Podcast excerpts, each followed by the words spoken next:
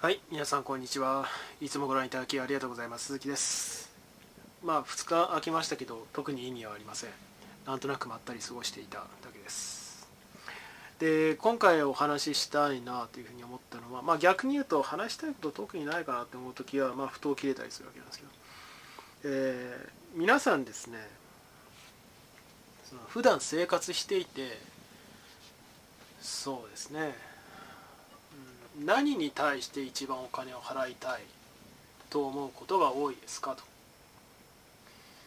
まあもちろんその生活必需品の類とか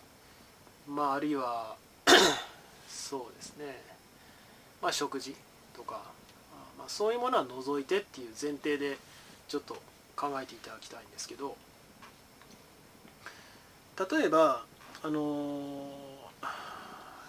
去年ですね、まあ、皆さんも知ってる方いらっしゃると思いますけどレペゼン地球っていうねあの グループがいました。で彼らがまあそのある企業とコラボしてなんか靴かなんかを売ったのかな？あそうしたらなんかものすごいその企業で普段売れないような額が売れたとかその前に何だっけ光かなんかかな？とコラボして売ったらものすごい売り上げが立ったと。でまあ去年ですよこれって。で去年っていうことはまあコロナショック真っ只中でなんか外なんか出歩かないわけじゃないですか。でその中にあって靴が売れた。でこれってどういうことなんかなっていうふうに見た時に、まあ、結局皆さんもその大内小なり、えー、経験はあると思いますけども自分が熱心に支持していたりあこういう人になりたいなとかこういう人に共感できるなっていう、うん、まあ憧れの人が出したプロダクトとか、まあ、よくあるのはモデルさんとかタレントがプロデュースした、まあ、あのアパレルをね買うっていう女の子なんかは、まあ、たくさんいたりするわけですけど、まあ、憧れの対象だからっていうことですね。でそのそういうタイミングで何を買ってるか自分はその人の憧れの対象である人のまあその人らしさっていうもののほんのごくごく一部分を所有したい共有したいそういう気持ちから買ってるはずなんですよね。自分も同じ感覚あるいは自分も同じ時間を共有したい場面を享受したいそういう感覚ですよね。まあ実際のところはさっきのその靴なんかに関してもだってそれ外で出歩かないし場合によっては部屋の中に飾っていや飾ったってしょうがないでしょうと。僕なんか思うわけなんですけど何のために買ったのって感じなんですが要するに自分のハートの部分を満たすために買ってるっていうことは多いと思いますよね。で今のはまあ実用品だけども非実用的な側面に対してお金を払っている。でもっとひどいとまあオタクの類が自分が熱心に支持しているアイドルとかあるいはまあ何かしらアニメとか漫画作品とか、まあ、キャラクターグッズなんかもみんなそうですよ。可愛いな素敵だな憧れてるな憧れの気持ちがある好きだなというものに対して自分の感覚を満たすために所有するということなんですよね。で結局それって物である必要ないんじゃないのっていうところからですね出てきた、まあ、前置き長くなりましたがをその新たな動きが出てきてですねデジタル作品、まあ、アートなんですけどそれをものすごい額で買う。まあアート一応デジタルアートなんですけどももともとの所有者がまあそのその作品の収集家が数百万で買ったものが数億円で売却されたオークションでと。いうような記事が、まあ、最近その熱心に読まれたんですね。でそこの中に出てくる話が今回お話ししようとする NFT トークンっていう話なんです。ノンファンジブルトークン、えー、直訳すると非、えー、代替性の表出物表彰とかそういうニュアンスなんですけど要はまあこれから説明しましょうで、まあ、前置き長くなりましたが、自己紹介に関しては概要欄貼っておりますので、どうぞそちらをご参照ください。で、えー、まあちょっと前置き長くなりすぎたかな。まあいいやあのーそもそもね皆さんあの昔から言われて久しくなったのはあのアーティストが食えなくなったと主に作曲家作詞家の類ですねでなんでかっていうとこれだけ簡単にコピーして簡単に音楽なんか無料で聴けてえお金を払わなくなったと。でそれは印税も入ってこないわけですよ。でまあ YouTuber 出てきて再生回数に準じてその収益が発生する。まあ熱心なファンなんかはちゃんと MP3 買って Apple ストアとかですね iTunes ストアとかで買って聴いてるっていう人もたくさんいると思いますがそうでない人もたくさんいるわけですよね。でそういうことを言われたりする。でそれはそのデジタルまあデデジタルなものってコピーが簡単にできてしまうのでまあ防ぎようがないよね。っていうことでもう長らく低迷を続けてきたわけですよ。でもちろん今後もそのなんていうのかな流れというか構造自体を変えるっていうのは相当無理があると思う。んですだから今回の場合はアートっていうことなんですあくまで芸術作品一点物っていう前提で制作されたもの。でそれに対してもちろんこれに関しても無料その違法コピーのためなんかもいくらでもそのルフすると思いますよ、えー、ですがその NFT というものをですね買うことで自分が所有しているんですよっていう認証を与えられると。こういう機能がつくと。要は正当な所有者であるっていう認証がついてると。まあある意味アピールっていうことでもあります。私はこれ買ったんですよという証明書とも言える。でその証明書の価値が今回美術品に関してはそれだけの価格をつけさせたと。確か10秒のデジタルアートだったかな。4億円と。すごい価格がついてるわけなんですけども。あるいはうんえー、名前忘れちゃったけどな。有名なバスケットボールの選手がレブロンか。レブロン・ジェームスか。がダンクシュートを決める場面のそのを取り収めた映像が数千万で売れたとか、まあ、それも NFT がついてるものなんですが。でそのレブロン・ジェームスがダンクする瞬間その記憶その記憶その体感する経験に対してこう所有しを購入しましたよっていう認証が与えられている。自分はこれをこの体験を買ったんですよ。という証明書自体がに価格がついている。まあ言ってしまえばその需要側の非常に強力なあ需要の大きさっていうものが価格を押し上げている、まあ、経済学的にはそんなその捉え方もできるんですけど、えー、そういう現象が起きてるわけなんですよね。はあといやそんなもんただで見りゃいいじゃん。いやそもそも皆さんそんなお金払えないと思いますし、ね、で払う必要もない現状はあるわけですよ。でもあの注目に値することっていうのは今の話を聞いて僕は散々冒頭にお話ししたことと基本的には全く同じ構造だっていうのは分かると思いますね。違うのは価格差だけ。無料であることに対して認証されたものっていうのがものすごい法外な値段がつく。これまでのプロダクトっていうのは意図的にその認証を与えられない。でもそこそこの値段で買える。でその物質物質的な存在価値まあ存在とし物質的に存在しているっていうもの。こういう違い。だからデジタルなエコノミーって往々にしてこういう極端な現象っていうのが起きるんですよね。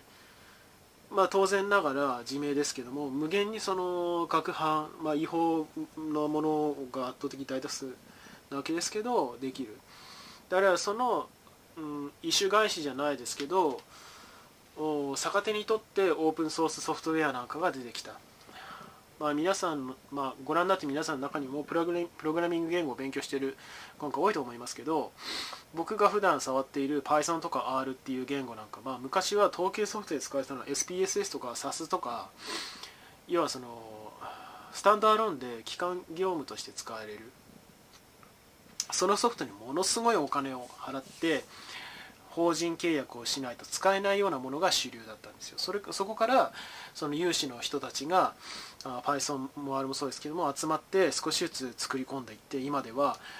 無料で誰もが使う Linux もそうですね。使えるっていうものがみんなで開発してみんなでアップデートしていくから全然優れたものを無料で提供でその共有できるっていうカルチャーが生まれたりした。で他方でそのオープンソースソフトウェアの場合 OSS の場合は、まあ、言語もそうですし、えー、Linux みたいな OS もそうですけど財団の形をとっていて寄付を募ると、まあ、あるいはその一部優勝のライセンス契約をしてサポートをする。そういうことで収益を上げる。みたいな構造ものモデルの方向もあったりした。でもアートっていうのは救いようがなかったわけですよ今まで。だからこそその特にあのポップポップアートの、えー、アーティストなんかは、まあ、音楽中心ですけど、まあ、タレント芸能人とほとんど変わらない類の立ち位置の人なんかは特にそうだったんですけどもう商売干上がっちゃってるわけですよね。で食っていけないと。昔だったら食っていけたの。円盤売れば円盤買わないと買えなかったものが今はフリーで手に入っちゃうから売り物にならない。売り物にならないじゃないですけどその利益にならない。でそれに対して出てきたのはこのトークンって概念でいやいくらなんでもそれ極端すぎる世界だろうっていうふうに思うかもしれない。であれは待ってこれも極端かもしれないですけど、まあ、皆さんバンクシーの名前を聞いたことあるか分かんないですけどそのストリートアートの類、えー、ああいうものを、えー、に価格をつけたりとかつけないけれどもその人々が価値を認めるものを一夜にして作り上げるとかね。一回話題になったのはオークションに出された絵画が落札された瞬間にビリビリに引き裂かれてでそれ装置がついていてそれで終わったっていうね。あれ数億円したかな？ちょっと忘れちゃいましたけど。みんな唖然としたっていうね。そういうこともありましたけど近もうそれも同じだと思うんですよ。極めて近い概念。でここにその経済活動を読み解くヒントがあると思うんです。いやそのこ今言った一連の NFT もにしろバンクシーのアートにしろ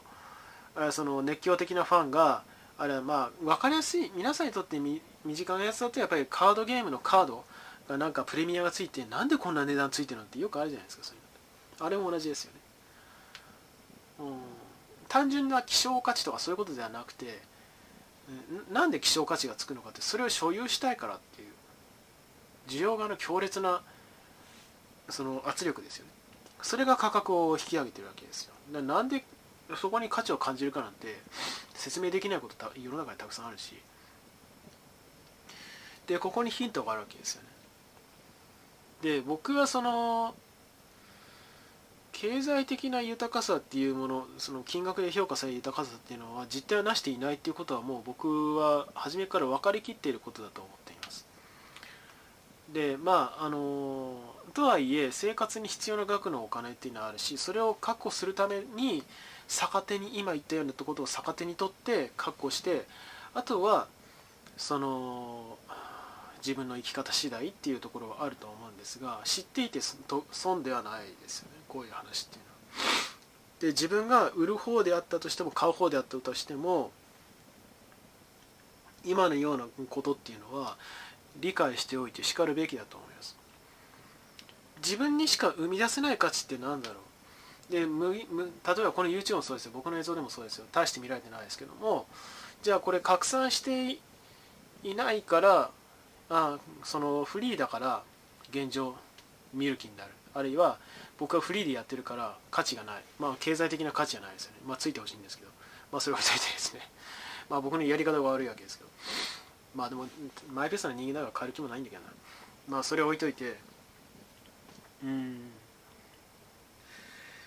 自分がかその自分が生み出しうる作品プロダクト物質的なものでもデジタルなものでも構わない。でそれに対して買わせたいというふうにどうしたら買ってもらえるだろうかって思った時に自分はこんなことができるんですよ。こんなところはすごいんですよって言ってもあんまり買う人いないのかなと。要はその見る人にとって、まあ、特にアートなんか表現なんかはそうですけども見る側にとって感銘を受けるとかなんかグワーって引き込まれるとかそういうものってまあ、アートの場合はあんまり頭で考えないものでもあればそのデジタルなもので無限に拡散可能だからあまあ値段結局つかないよねとかそういうことではないんだなっていう時代が来た、まあ、その前提で考えるとやりようはいくらでもあるかなと思うんですよ。で今の NFT のに関しては認証を与えればいい。で例えば YouTube のメンバーシップなんかもそうですよね。あのサブスクリプションもそうかもしれない。自分はこの YouTuber のコンテンツを買ってるんだ。あるいはこのこの人たこの YouTuber の語ってる内容に価値を認めているからお金を払うんだ。でそのアピールをしているんだ。証明をしているんだ。まあそういう面はあったりするわけですよね。でそう思わせればいいか思わそう思わせることができたら成功かっていうとそれは違くてそれだけで全く中身がなかったらそれただの詐欺師なわけですよね。からここは難しい。だからそのバンクシーにしろさっきの NFT のまあ、アートっていうものは評価する人でもう全然その額が変わったりするものでもありますけれども中身がどのぐらいあるかっていうことをやっぱり証明できるものでないといけないとは思うんですけどね。だからその上であのポップ J−POP のアーティストとか、まあ、別に J じゃなくてもいいんですけどポップアーティストが明らかに成功で非常に表現力豊かで魅力的な曲作品売ってるにもかかわらず価格がつかないっていうのはこれはおかしいですよね。中身があるけれどもその引きつけるこう引きつけて価格をつけさせる構造ができていない。でその構造を与えるのが NFT だったりする。じゃあ自分だったらどうしようか。どうしたら優れた経済活動なりその仕組みを作れるだろうか。作品を提供できるだろうか。こういうことを考えるきっかけにいいきっかけにこの NFT の話題あれ流れっていうのはなるかもしれないなというふうに思っています。まあ最近ではやっぱりあと一番分かりやすいものは暗号通貨なんかかもそうかもしれないですね。暗号通貨1回映像で取り上げましたが、まあ、あの過去に上げてますのでよろしければご覧になってみてください。結構前から1ヶ月以上前かな。あの結局暗号通貨に関しては全ての通貨っていうのはカントリーリスクつまり日本円だったら日本政府が発行していることに関するリスク。つまり日本の政府のその財務状態あるいは経済活動経済成長っていうところに対して連動強く紐づいている価値ですから日本政府が傾きかけたらその通貨も下落するんですよ。でそれはどの国でも同じです、まあ、もちろん日本とかアメリカなんかだいぶマシな方な通貨なんですけどね。でもアルゼンチンとかあるいは小さい国なんかは財政破綻とかしたらもう紙くずになっちゃう通貨ですらっていうことは全然あり得るわけですよ。でそれに対して暗号通貨っていうのはカントリーリスクからフリーな状態でいられる。っていうところに価値があってそれでもともとは何の価値もないって言われたものが今やこぞって大手の金融機関なんかその資産として、え、保有するし始めるっていう時代に入った。なんかすごく不思議な奇妙な現象に見えると思うんですけど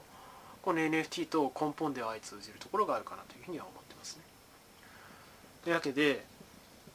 うん自分が何でそれが欲しいのかな。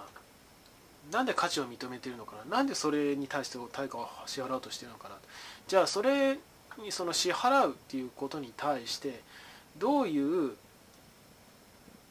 まあ簡単に言うと仕組みって言い方になるわけですけども技術？NFT だって技術ですよ。必要なのかなと。いうふうに考えることが次の時代の経済活動を支えるあるいはビジネスを作る人々の生活を支える上で、えー、非常に重要な視点になるんじゃないかなというように思っています。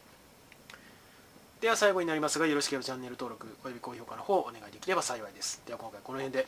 バイバイ。